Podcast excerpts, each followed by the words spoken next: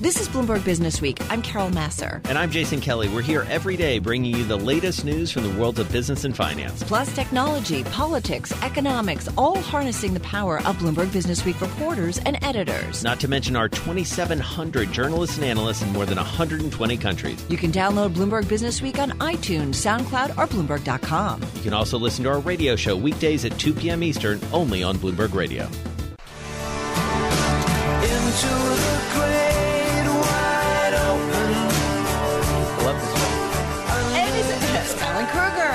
Like the song. hey, it's nice to have Tom you Petty. here. Professor of Economics at uh, Princeton University, former head of the Council of Economic Advisors under President Obama, normally based in Princeton, but obviously a tennis fan. We're going to get into that in a little bit. And a but pretty good tennis player, from what we understand. but you were recently at Jackson Hole, and I'd love to start there because you dug into a topic that I think we're all trying to get our head around, and why aren't wages going up?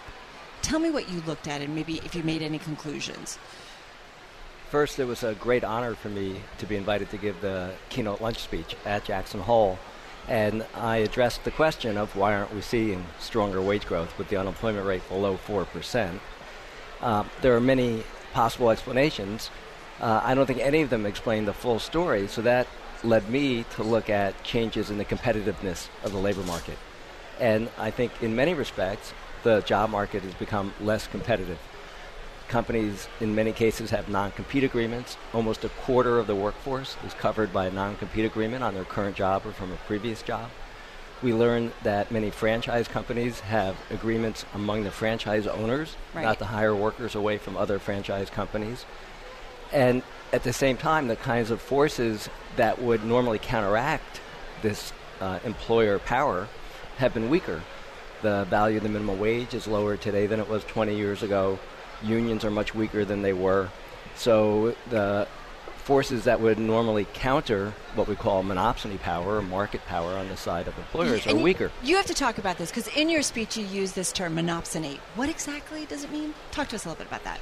Technically, monopsony means one buyer. Yeah. And the, the wow. Greek translation means one buyer of fish. Oh, okay. but, but when Joan Robinson wrote a whole book on monopsony in the 1930s, she adopted the term to talk about company towns, where you have just one employer who faces an upward sloping supply curve, which means that to get more workers, the firm would have to pay more. Right. And not only pay more for the new workers, but for the existing workers.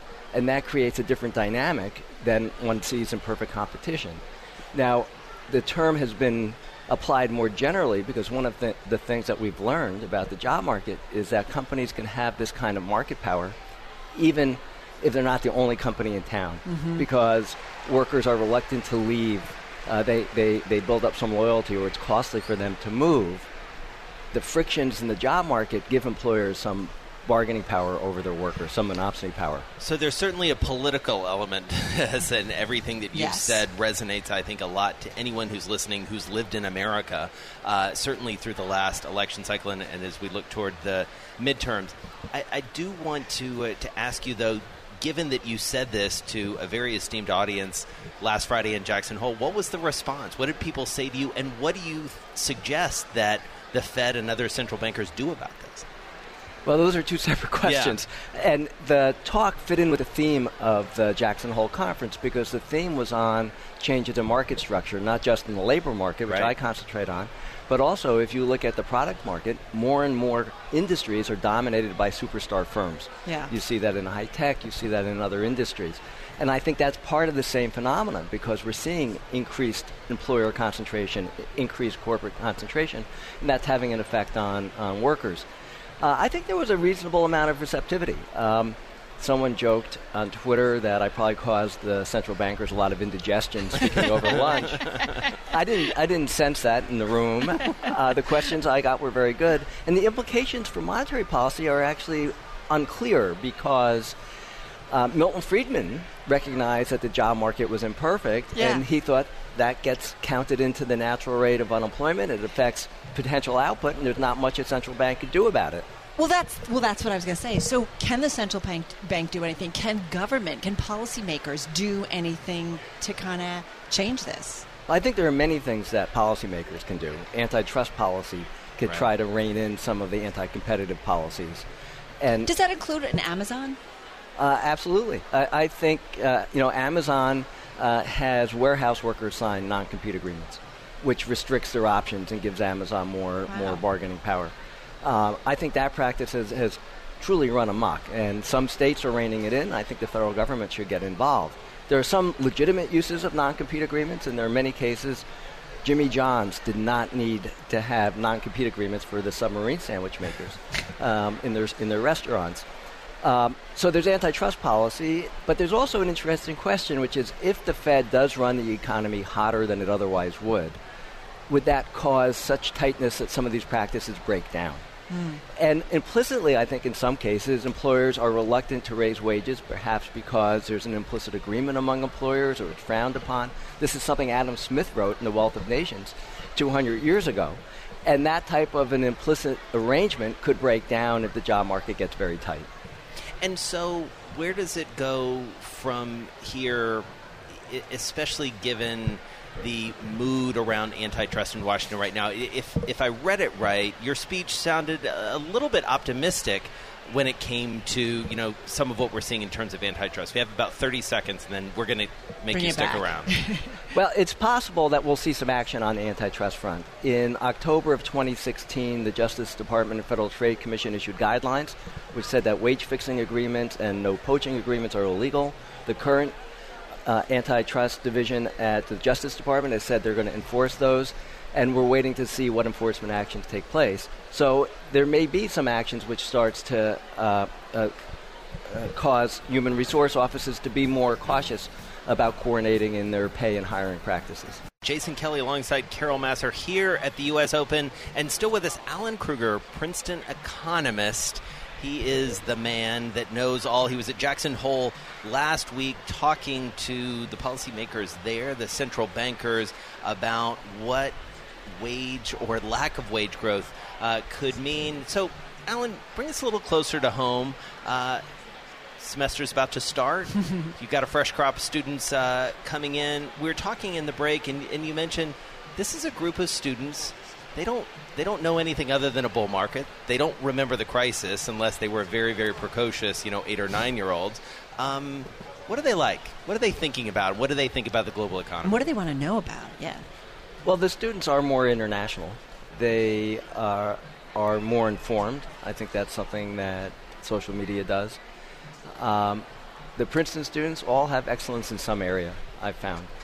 Um, different academic subjects, different extracurricular activities. Um, but the financial crisis is a distant memory for them. They were maybe starting middle school at the time. Uh, I think they're career oriented. I think they are public service oriented. Um, and they're very much engaged. They really throw themselves into what they do. Um, but it's a little different than it was 10 years ago when I had a course on the financial crisis. Very different. Well, it's funny you say that, and I agree with you, a younger generation, that they're very socially conscious and public service minded. And I think about the gap, going back to kind of what you talked about at Jackson Hole, this whole idea of, you know, no wage growth. And it creates that a deeper and deeper gap between the haves and have nots, I think, in terms of financially. And I think that is something that we've got to fix. Um, do you see any signs of it getting any better? Sadly, I think it's going to get worse before it gets better. If you look at social mobility in the U.S., uh, the chance of children having a higher income than their parents when they enter the job market and have some experience has gone way down o- over the last 50 years. And I don't see how this picture improves. We're, we're not putting more resources into helping children from disadvantaged families. We're actually doing the opposite. And I think education matters more today than it ever has in the U.S.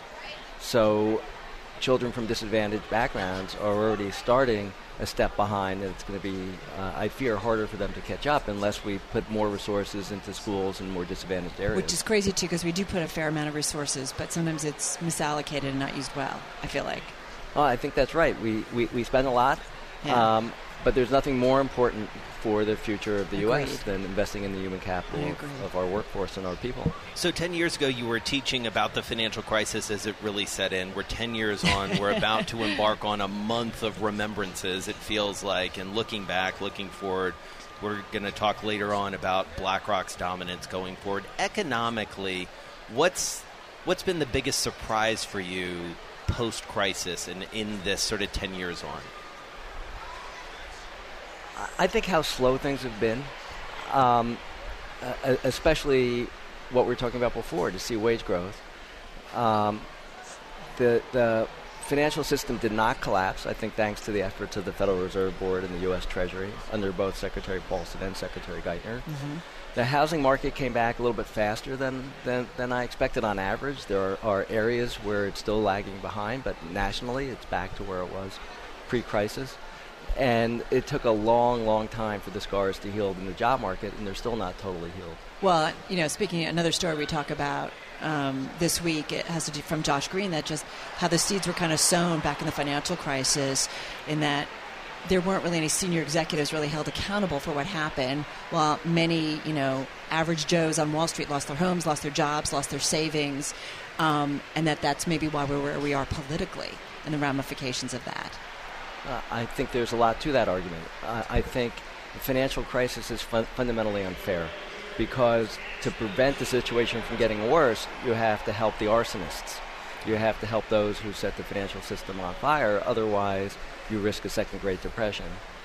So uh, I think mm. that's a fundamentally unfair aspect of our economic system. I think we should have done more at the time uh, to help those uh, who were struggling to keep their homes, struggling in the job market.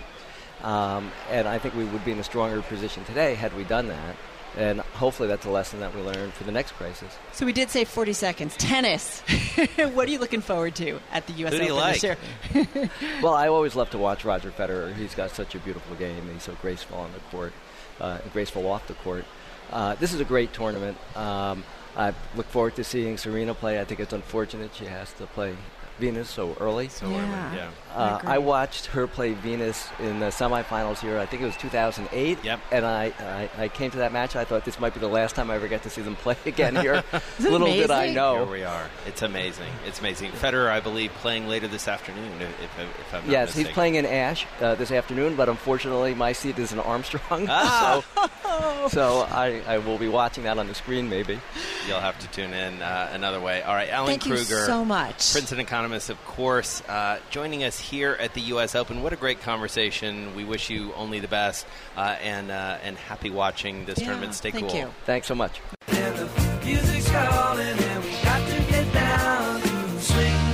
All right, well, here at the U.S. Open, we are joined by one of our absolute favorites. That's John Mousseau. He is President, Chief Executive Officer, and Director of Fixed Income at Cumberland Advisors. I believe he lives now down in Sarasota, Florida. Former New Jersey guy. Most importantly, a Georgetown Hoya. Got to mention that. He's also uh, author of a great book called Adventures in Muniland. John, great to be with us. Thanks. Great to have you with us, I should say. Jason, great to be here. Good Uh, to see you guys. Thanks for taking a break from from the tennis, as they say.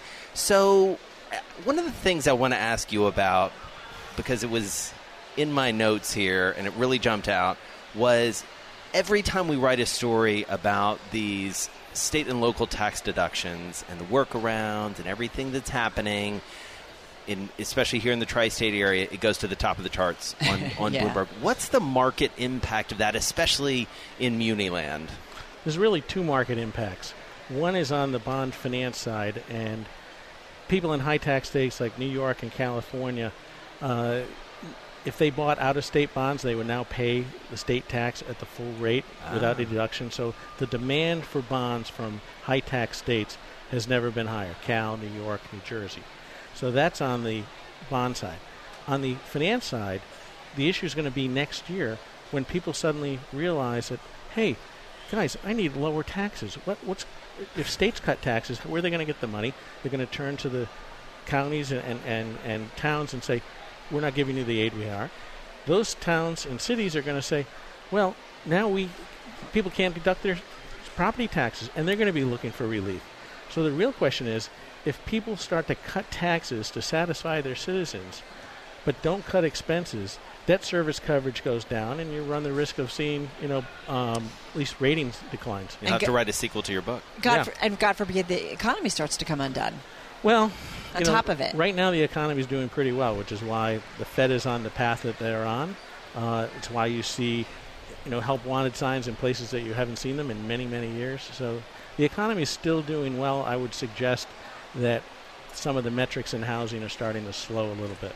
And what are you seeing that makes you think that? What specific what specific data out there is leading you to that conclusion? Well, if you look if you look at the uh, time that homes are on the market, Yeah. especially in cities like uh, Seattle, uh, Chicago, San Francisco, Boston, these hot Northern Virginia near DC, these hot, hot, hot markets where houses were on the market at tops three to four weeks.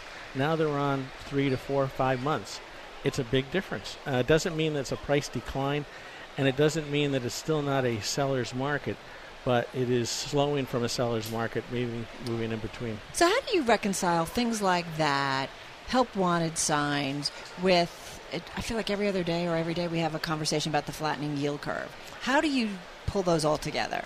Well, let's work backwards. The flattening yield curve, we still know Fed funds at two. It's very clear they're going to be going to at least three. Uh, what happens to longer yields? Remember, one thing that has happened in the Treasury market this year has been unprecedented demand from corporations buying long Treasuries, stripping them, and funding unfunded pension plans. The reason for doing it, their tax rate flips over on September 15th from 35% to 21%. So they get a, a larger deduction now for doing it. Um, plus, they don't pay the penalty that they would next year for having a greater unfunded plan by the Pension Guarantee Corp.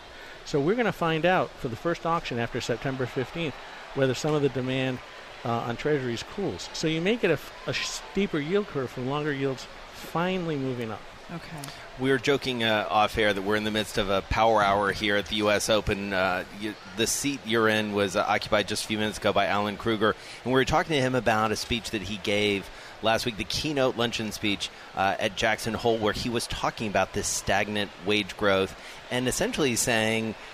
I'm not sure if there's any monetary policy that can help fix this. There may be some things on the fiscal, on the on the policy side, on the government side. What do you make of that? What do you what would you advise the the Fed to do right now, uh, given the landscape you see? I think the Fed's on the right path. Uh, they're not making changes every meeting. They're doing it slowly, gradually, recognizing that we were in the funk for the long time that we were.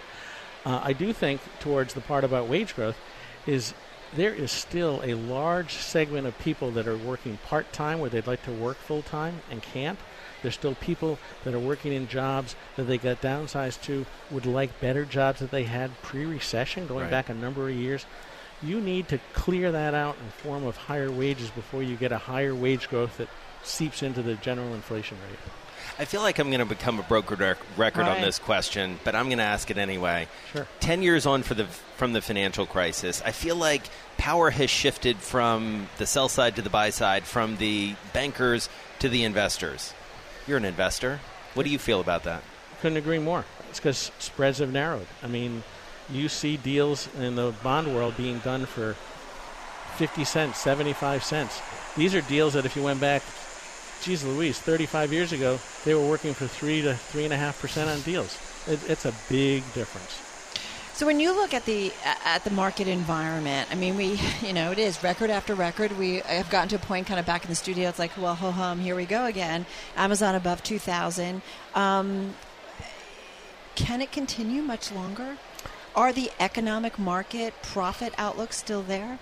Look, you know, I think you're still in the first stages of the market enjoying what will be this tax cut. First So, stages. for, for, for stages, and, and Wow. think think about it. I mean, the tax cut itself, what it will add to S and P earnings this year, you don't know. It Could be fifteen dollars a share, eighteen dollars a share.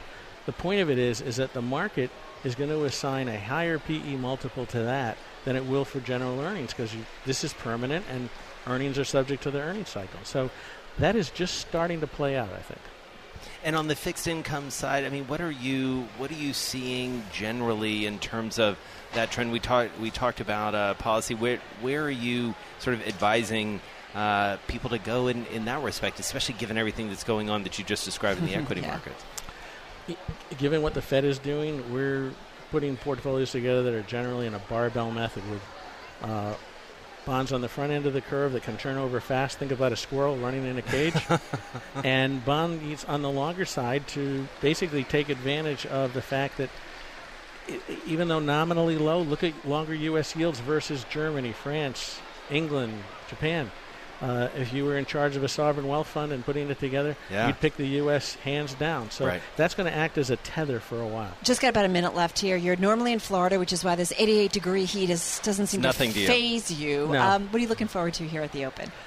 You, you know, the, the greatest part about it is that you get new names in here, and it, a new story gets written every year that you don't know about. Uh, I'm picking uh, Wozniacki and Nadal to win this year. You I like it. I, I, I- Rafa, yeah, that's yeah. a bold call. I yeah, love it. it's it's not that bold, but it, it's but you know you, you, you, you see people like uh, you know Alexander Zverev playing there. He's number four in the world, 21 years old. There's a new story being written as we sit here. I love that kind of stuff. John Mousseau, President, Chief Executive Officer, Director of Fixed Income, Cumberland Advisors. We're going to let you get back to cheering those guys on. Thanks so much. Let's go down to the tennis court and talk it up like yeah.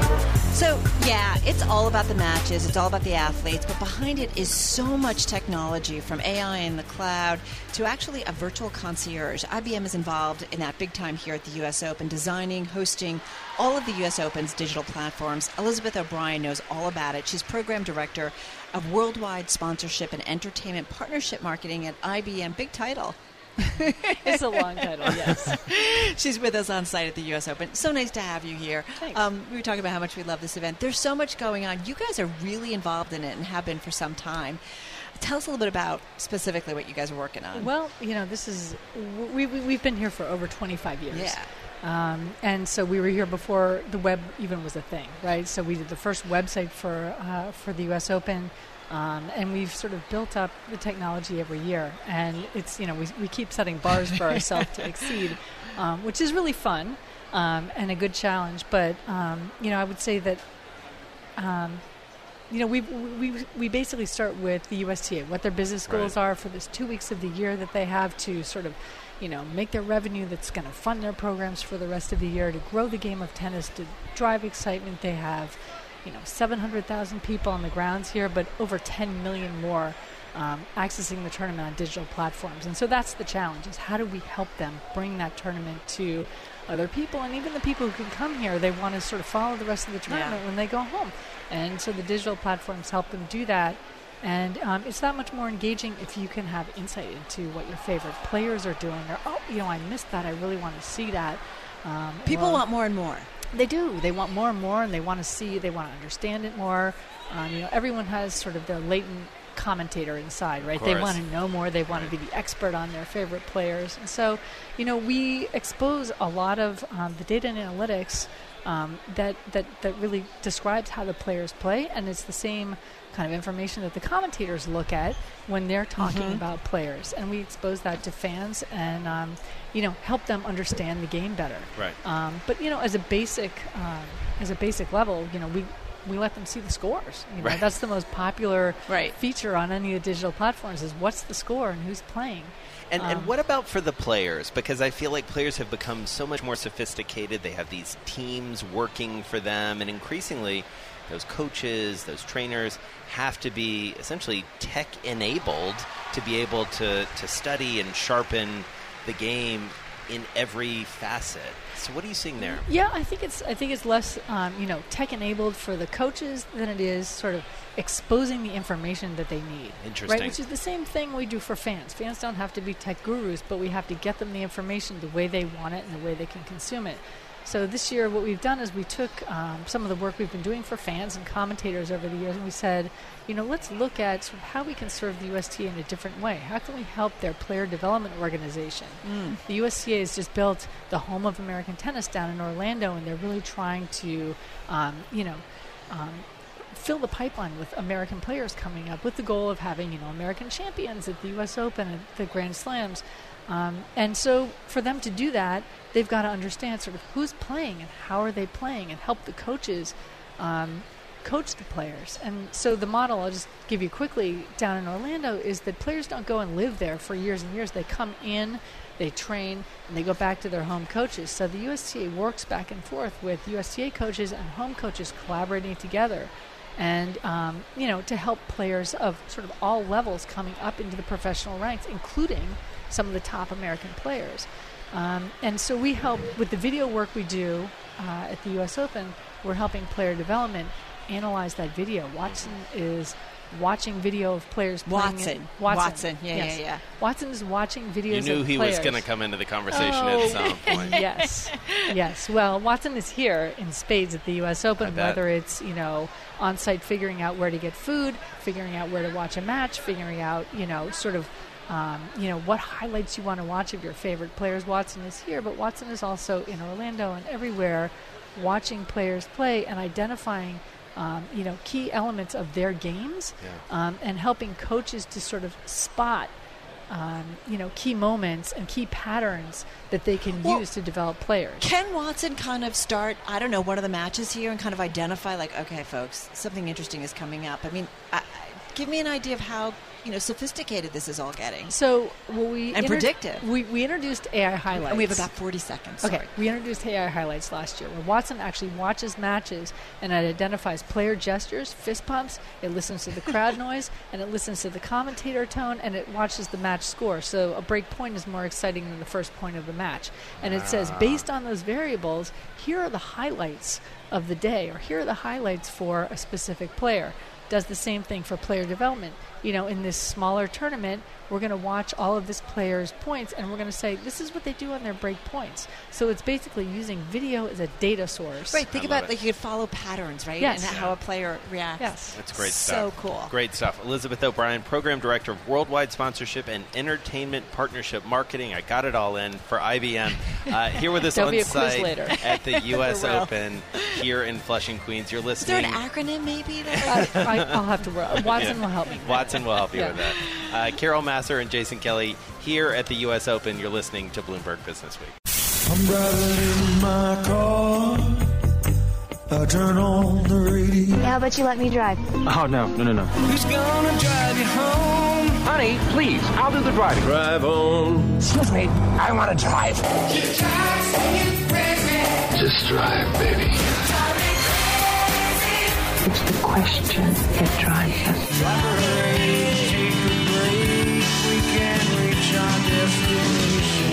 This is the drive to the close That funky music will drive us till the dawn. on Bloomberg Radio. you actually were dancing to the theme music here. Are you showing me this so that I know who you are? What does it say? Player guest? Sere- oh, oh, he's trying to show off. He's showing off a little bit. Steve Kroll, it's time for the drive to the close. Steve Kroll is back with us of Monness Crespi Hardt. Um, nice to have you here. You're a guest of, can I say it? Yes. He's a guest of Serena Williams. Yes. How'd you get to do that? Uh, her agent is a good friend of mine, and uh, we've been good friends for a long time. And uh, she every year helps me out with a player. Uh, players are you know guest pass, but uh, Serena is great. The whole family's great, and uh, Jill Smoller, the uh, agent, who's been her agent, I guess, almost 13 years. Yeah. um, has, has been very kind to me. We helped her out uh, years ago when she was on the tour, uh, and her first um, client was Pete Sampras, and her second client was uh, Serena. That's pretty cool. Pretty good lineup. We were talking to, I mean, you love tennis. We know this. We'll talk about the markets in a moment. But, I mean, the Serena and Venus, unbelievable. Tomorrow night. 20 years and counting. It's going to be an epic match. Uh, I love both of them, so it's hard to pick. But sentimentally, this year, I would rather see Venus win. Um, she's 38, Serena's 36. She's going to be 37 uh, next month, September. But, uh, you know, Serena's probably not going to play too many more years, so I would just like to have her win one. Nothing against Serena, and I hope she doesn't yell at me because uh, she's great. And, and there- you know, people forget It's really that- something to be wearing a badge that says Serena Williams and Wait, then oh, I'm pick sorry. her sister to beat her. Is her. that Serena's entourage saying, "Give me the, the badge back, you're out of here"? no. The the thing that's interesting is Serena's won uh, in finals uh, 92 times over the years, and um, Venus has won 49 times, and 12 of Remarkable. Serena's wins were against her sister. Amazing. So it's it's it's you know it's going to be an epic epic match. And you make a great point about the longevity of their careers. You know, we had Alan Krueger sitting with us earlier, famous Princeton economist, as you know, and he was saying he saw the two of them play here, I believe, in 2008. Eight. And he thought, well, this may be the it. last time I see them play against each other. That was He's, he's a man of many, many good predictions. That was not a good one. um, let's talk a minute, if we can, uh, about the markets because we are driving to the close here. Can we, Uh, I'm going to talk about the, one of the most read stories in the past eight hours. Absolutely. Argentina. What's going on? Because you, you, you were talking with Jason and me before we got going. You're watching what's going on here. Yes, I think that if we're going to get a correction, we had a correction in the first part of the year in January. We really haven't had a significant correction except for individual uh, groups. Yeah. Uh, but if we're going to get a correction, it's, it's going to happen right here and now, and that's because Argentina raised rates today from 45% to 60%. Uh, their currency is under under real stress today, real stress, and um, Turkey, the same situation, and also there are some other peripheral countries that are all in the same boat.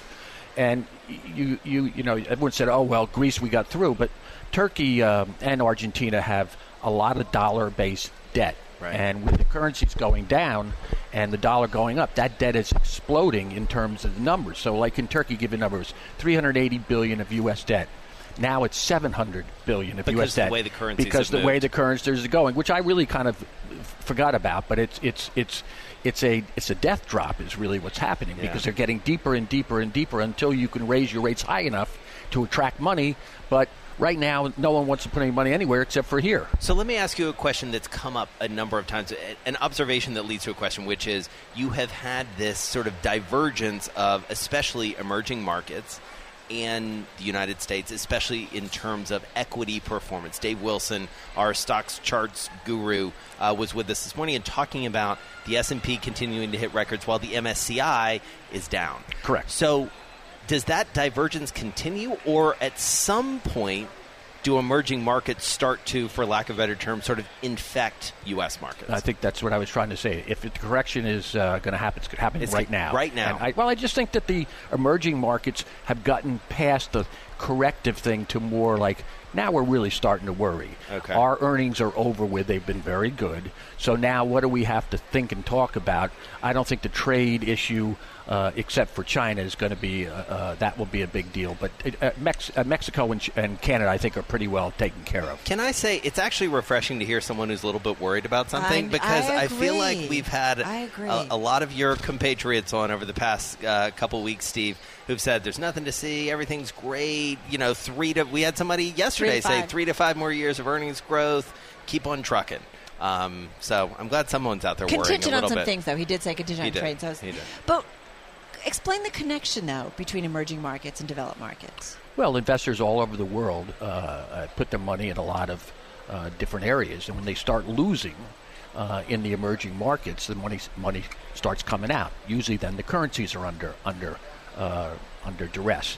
So the money's coming here, and in Japan to some extent, and, and Great Britain. But outside of that. Uh, where else are they going to go? So it becomes almost a catch 22. Their currencies go down, uh, the economy gets a little slower, people are very risk averse. I mean, if you're in Argentina and you bought the bonds two years ago when they had this great restructuring, you're down almost uh, 90%. Wow. Um, and the same thing now with Turkey. And then you have Brazil, Russia, a few other countries not as bad, but uh, Italy, uh, not as bad. We have seven, seven or eight uh, countries that are in some uh, mode of, of, Yeah. of duress, uh, and yet our interest rates are higher than most of those countries, which is really an oxymoron. Not for Argentina, though. no, no, no. But I mean, Just think, saying. you think Spain? But, but don't you think about no right? But don't you think about then what does that mean potentially for our central bank and some of the other developed central banks that if there are problems in emerging markets and if the markets start to come undone, They start to rethink their strategy a Yeah. little bit. Well, I think we're going to get a September increase for sure. Yep. That's it.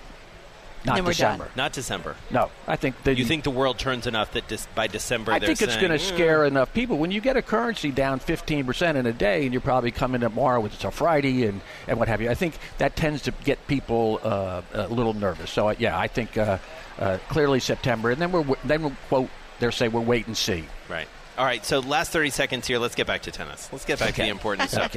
Uh, beyond tomorrow night, who do you like on, in each of the uh, e- each side of the, the bracket, men's and women's, Well, as we let's, go forward? let's say it's either Serena or Venus, so I don't get in trouble. uh, Sloane Stephens has the bottom part of the draw pretty well. Uh, it's it's pretty easy for her if she plays reasonably well. Then you go on the other side of the draw. I like Sharapova. I think she's coming on. She's going to have a tough match with uh, Madison Keys. Yeah. And I also uh, uh, think Kerber has been playing great, but I'll take the sentimental favorite. I'll take uh, uh, Sharapova, but that's a long shot. Sharapova to move- win the whole no, thing? No, no, no, Okay. no, no, no. All right. Then on the bottom side, Hurry up! Uh, yeah, Carolyn Wozniacki, I love, and I think she has a shot to go to the Who, finals. who wins? Um, Venus beats Wozniacki. Wow. I love that call. That's a great call. That's a great call. I love that, Carol Massar. What do we do if he, is he right? I don't know. Chips from the uh, food court? Chips from the food court. Water. Absolutely. Water. Yeah, exactly. An ice bath. I don't know. Uh, very good. Thank you so much, Steve Kroll, Managing Director of Monness Crespi Hardt and Co. Here with us live. Thanks for listening to Bloomberg Business Week. You can subscribe to the podcast on iTunes, SoundCloud, or Bloomberg.com. You can also listen to our radio show every weekday at 2 p.m. Eastern, only on Bloomberg Radio.